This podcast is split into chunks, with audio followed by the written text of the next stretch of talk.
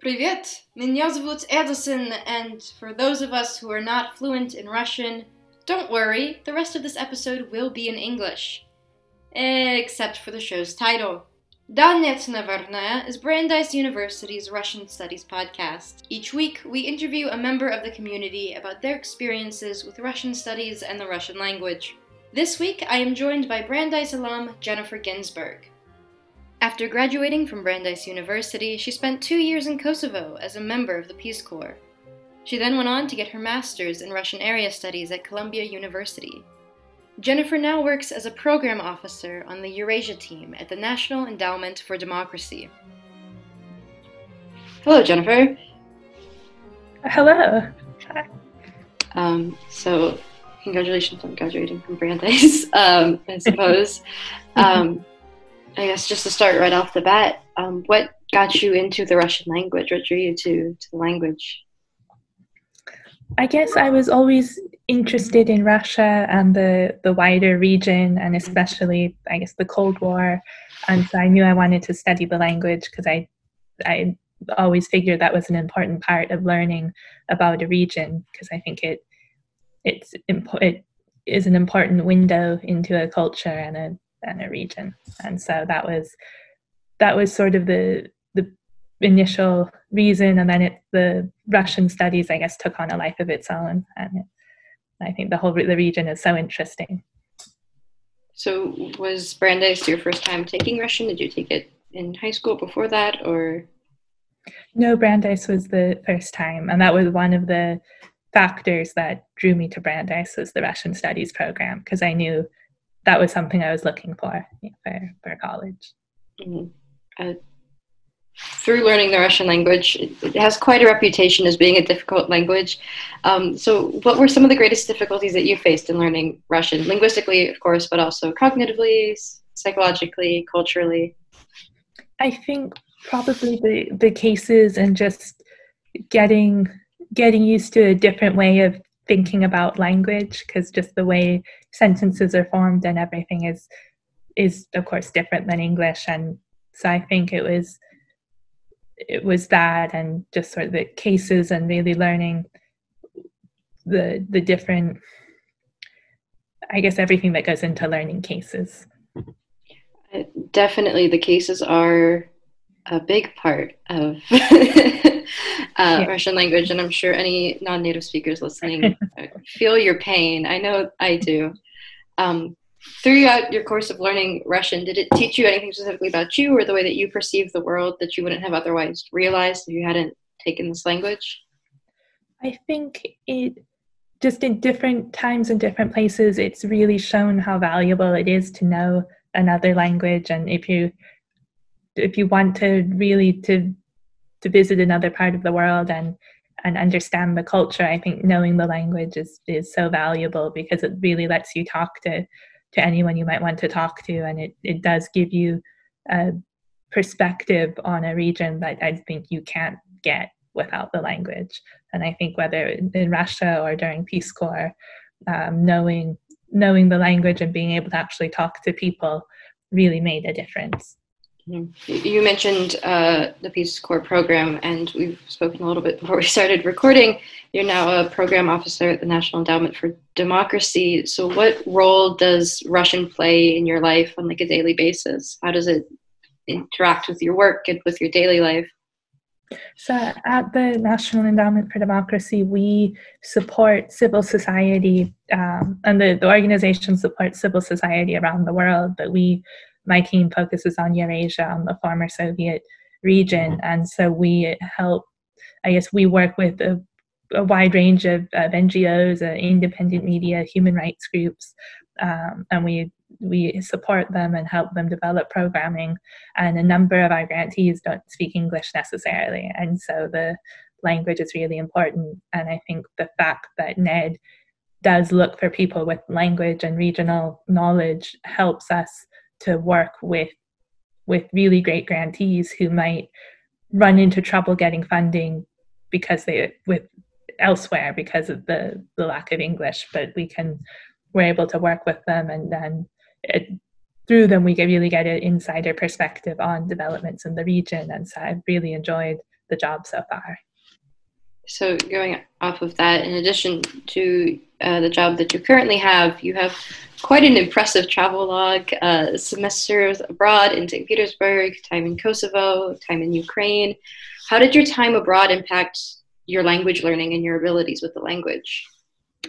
Yes, I guess I did it a semester in St. Petersburg and and a, I had an internship in Ukraine. And I think being abroad helps with language learning and that it helps one become more comfortable speaking and less I guess one it maybe one is always self-conscious about making mistakes, but it I think it helps you become less self-conscious because it is about speaking and communicating.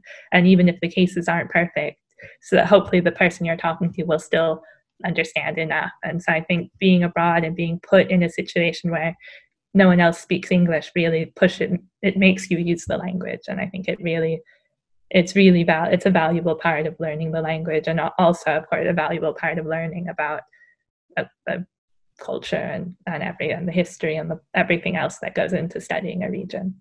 Mm-hmm. Uh, what did it feel like to go from that change from you know classroom learning to like full immersion? What, what was that like? I think, I think at first it can be, it can be, it can take a little getting used to, but I think it's such a study abroad is such a neat opportunity to to spend the semester somewhere else, and it was it was a wonderful semester in St. Petersburg, which is such a, a great city.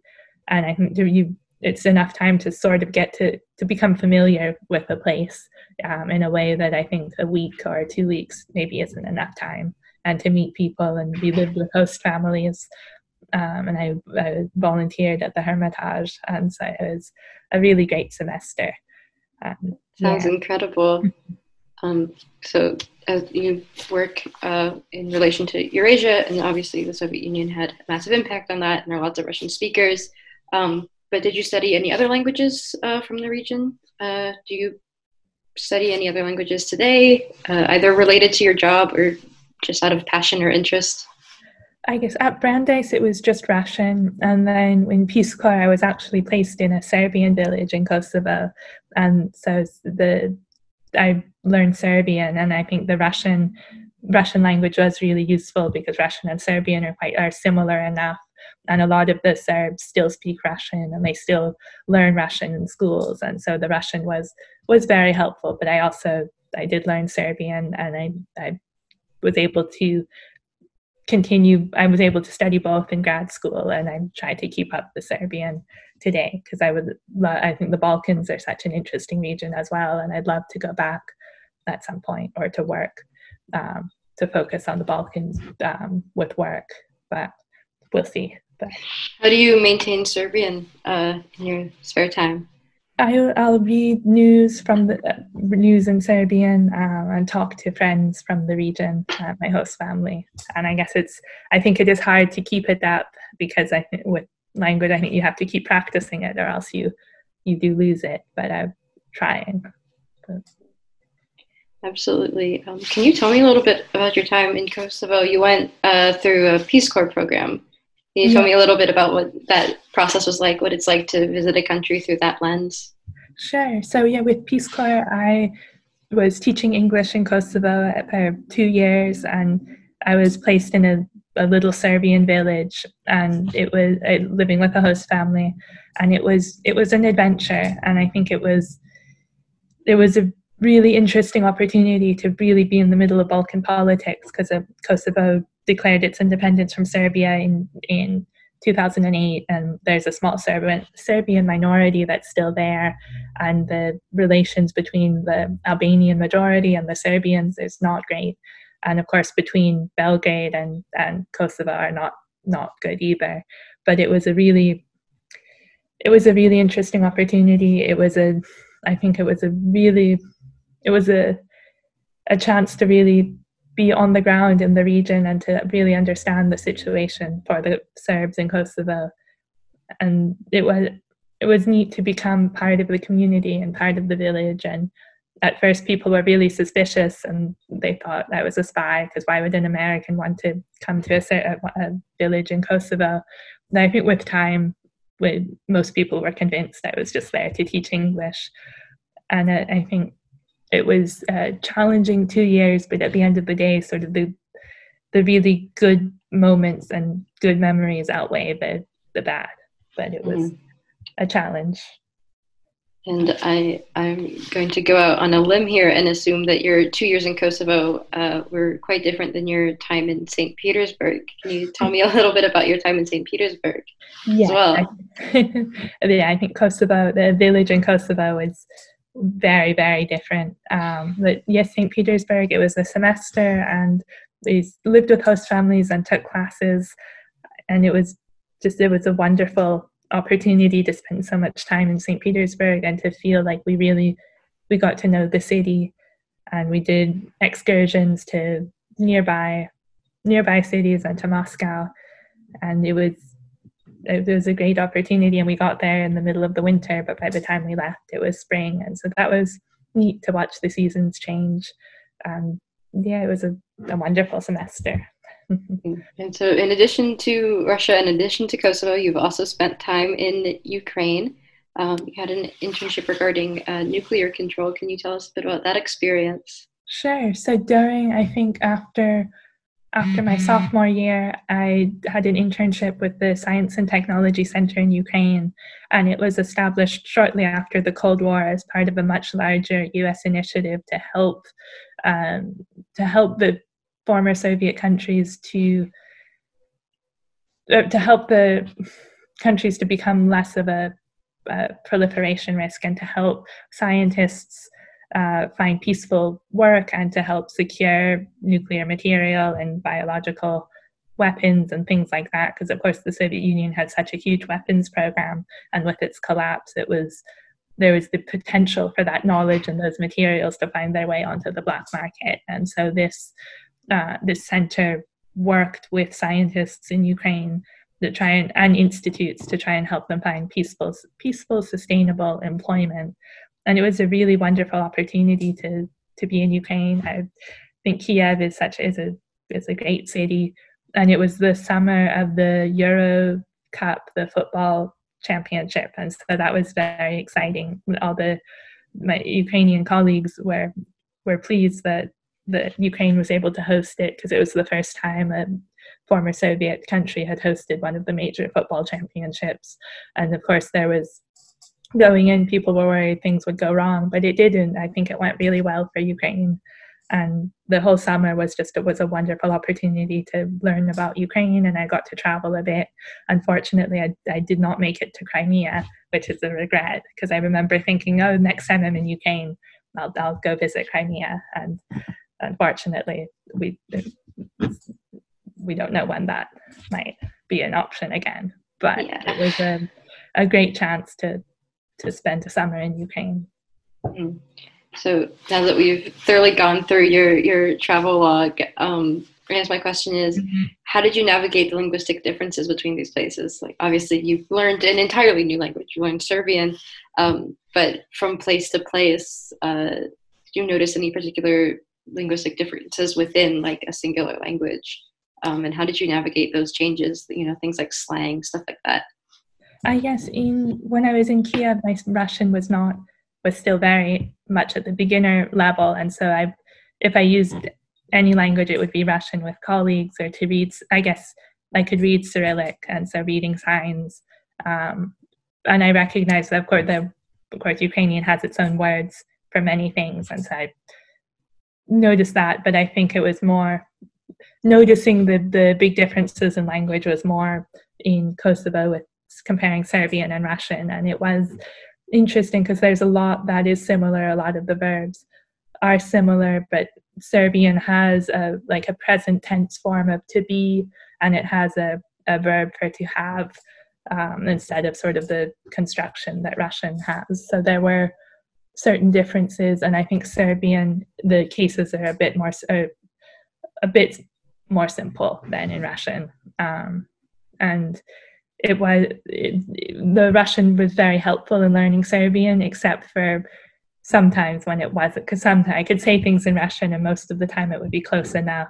That one time I told people I was pregnant because trudna means pregnant in Serbian, and I was trying to say that something was difficult, but I told them I was pregnant, and so they thought that was pretty funny, and I was pretty embarrassed.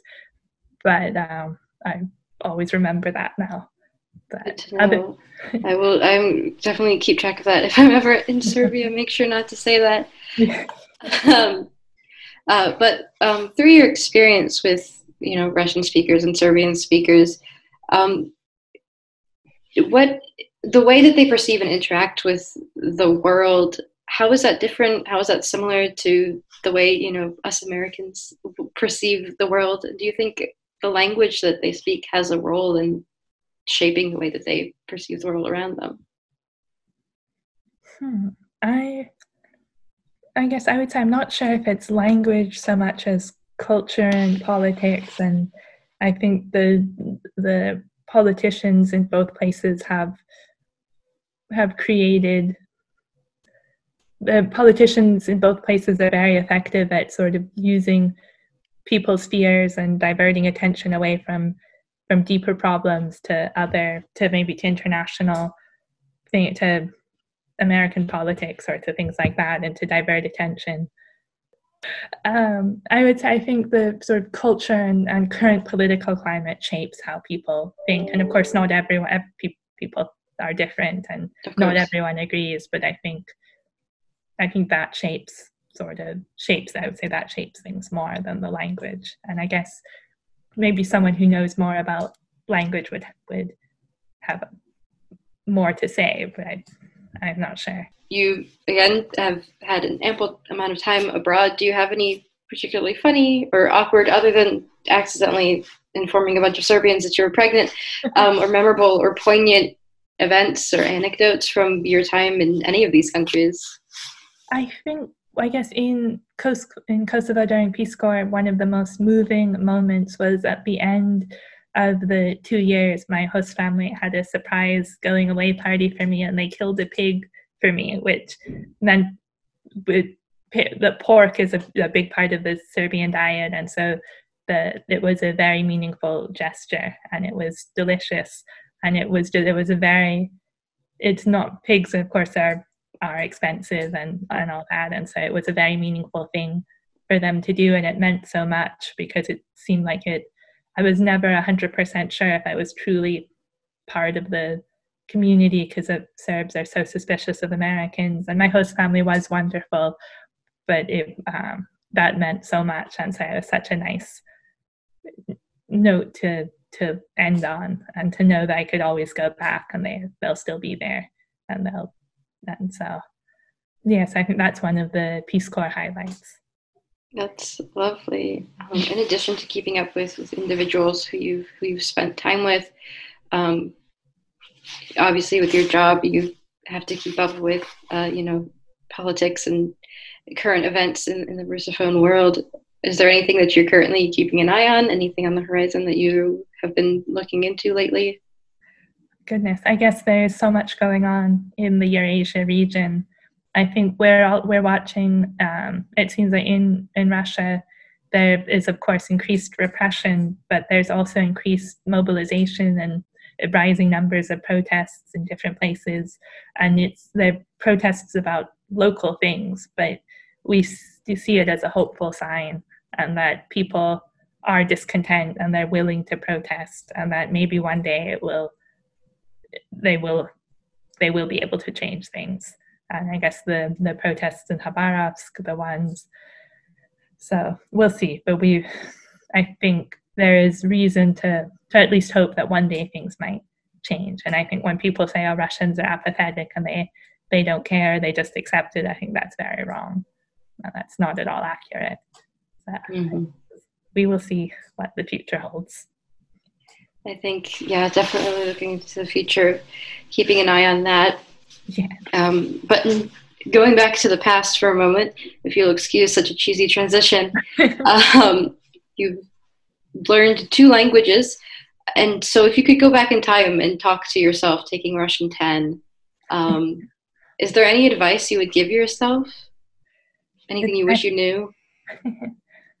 I think it would be to, to stick with it and that the Russian, it will, it will pay off in some very unexpected ways, or there'll be moments when it really does make a difference. Like in in Kosovo, and being able to speak with the with Serbs, and you know, at the beginning when I didn't know Serbian, and yet they knew Russian, and so we could actually have a conversation, um, and other things like that. And I think it, it it's not an easy language to learn, but it it can be very rewarding, and you get you can go and go to really such interesting places and have such interesting experiences. And I think language learning is is a, is important. Um, and I would say it's been. I think also it's important to. It's good to have a plan, but also to accept that things can change and to be willing to to be adaptable to changing circumstances. Mm-hmm. Uh, to not just yourself, but to any student who's interested in pursuing Russian studies or a field related to Russian studies, do you have any advice? I think that there's great value in regional studies, whether it is Russian studies, Eurasian studies, or other regional studies. And language, I think, is a big part of that.